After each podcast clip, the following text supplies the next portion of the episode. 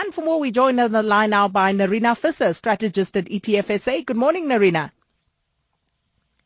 Listeners.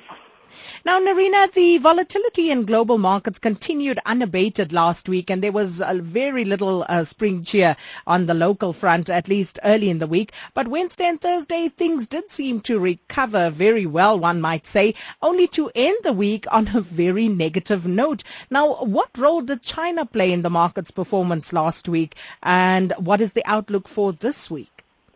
you know, Sakina, there was a bit of a joke doing the rounds in the market last week when we had the bounce on Wednesday and Thursday to say, um, you know, this this uh, decline in the fall in the bear market couldn't have lasted because it was made in China. But uh, I think that was a little bit unfair. Uh, China was actually closed for a two-day public holiday on Thursday and Friday, celebrating 70 years since the end of World War II. Um, and with China being out of, of, of, action, I think that certainly allowed the rest of the market to sort of try and find its way. And, and then on Friday, certainly the jobs report in the US did cause a lot of concern. Still lots of uncertainty around the, the, the imminent rate hike in the in the US. Um, and yes, we did end the, the, week on quite a negative note. I think another reason for that decline also was because the US has a public holiday today Day. It's Labor Day weekend um, in the in the US, and I think there was some position squaring on books on Friday. It, ahead of the of the long weekend. Um, one of the interesting things is the impact of these public holidays on uh, just levels or volume of trading in markets, both with China last week, but more particularly with America today. And when you have relatively low volume or, or low turnover in markets, that often leads to um, increased volatility. It's just as though moves both to the up and to the downside tends to be a bit exaggerated.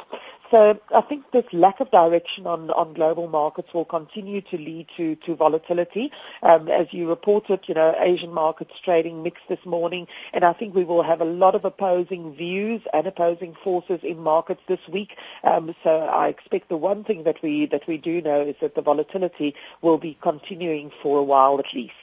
And uh, speaking of which, that volatility and uh, obviously led to a very weak August month. Now, it would seem as though the market is starting to look at the longer term implications of that slowdown in China, Nerina. Now, what is the outlook for the embattled emerging market currencies? We spoke about that at length last week, but in particular the rand. Uh, what is the outlook?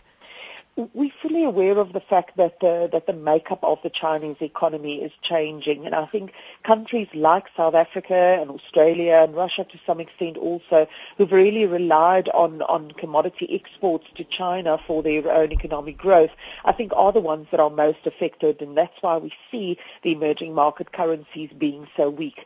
I think there is more of a of a um, almost an understanding starting to to filter through that this might be a much longer term cycle that it's not just a shorter term uh, sort of route in, in global emerging markets. And I think in particular for the rand also, um, a, a, lot of its of its longer term path will depend on what does the economy internally and domestically do with this weaker currency. It does provide opportunities, I think, in in um, areas of our market outside of the mining industry, which also, of course, is affected by the weakness in commodity prices.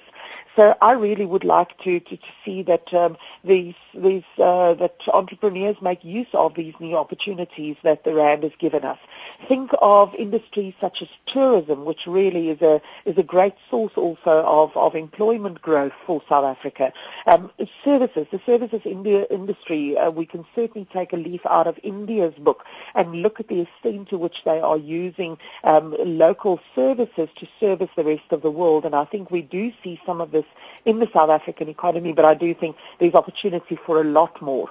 Another one that I think has also been very interesting in recent years is, is the entertainment industry.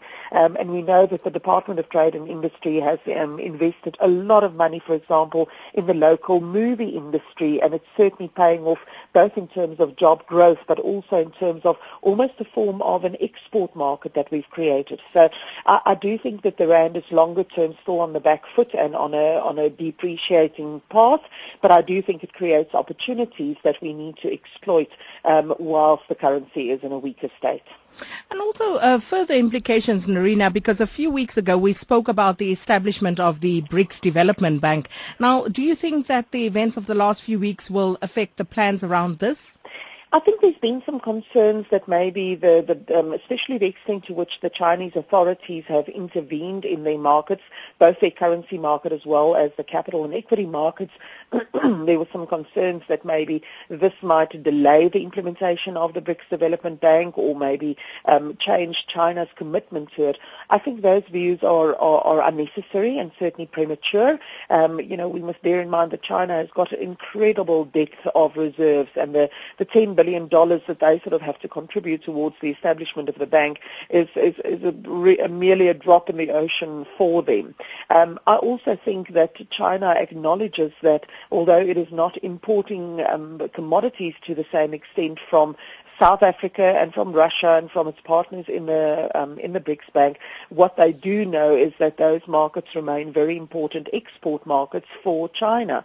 So it's important for them to continue having a good relationship with their partners in the in the BRICS compound. I think that uh, Russia and Brazil and South Africa are the ones that are somewhat on the back foot in terms of this. China and India, fortunately, being the biggest economies in this grouping, continue to lead the way, and I do think that there will be um, renewed focus on this BRICS Development Bank, and in particular the role that it can play in in Africa. So certainly something positive for us to look out for over the medium term. And boy, do we need that. Anyway, we're going to park that there for now. Nerina Visser, strategist at ETFSA, back with us again tomorrow morning.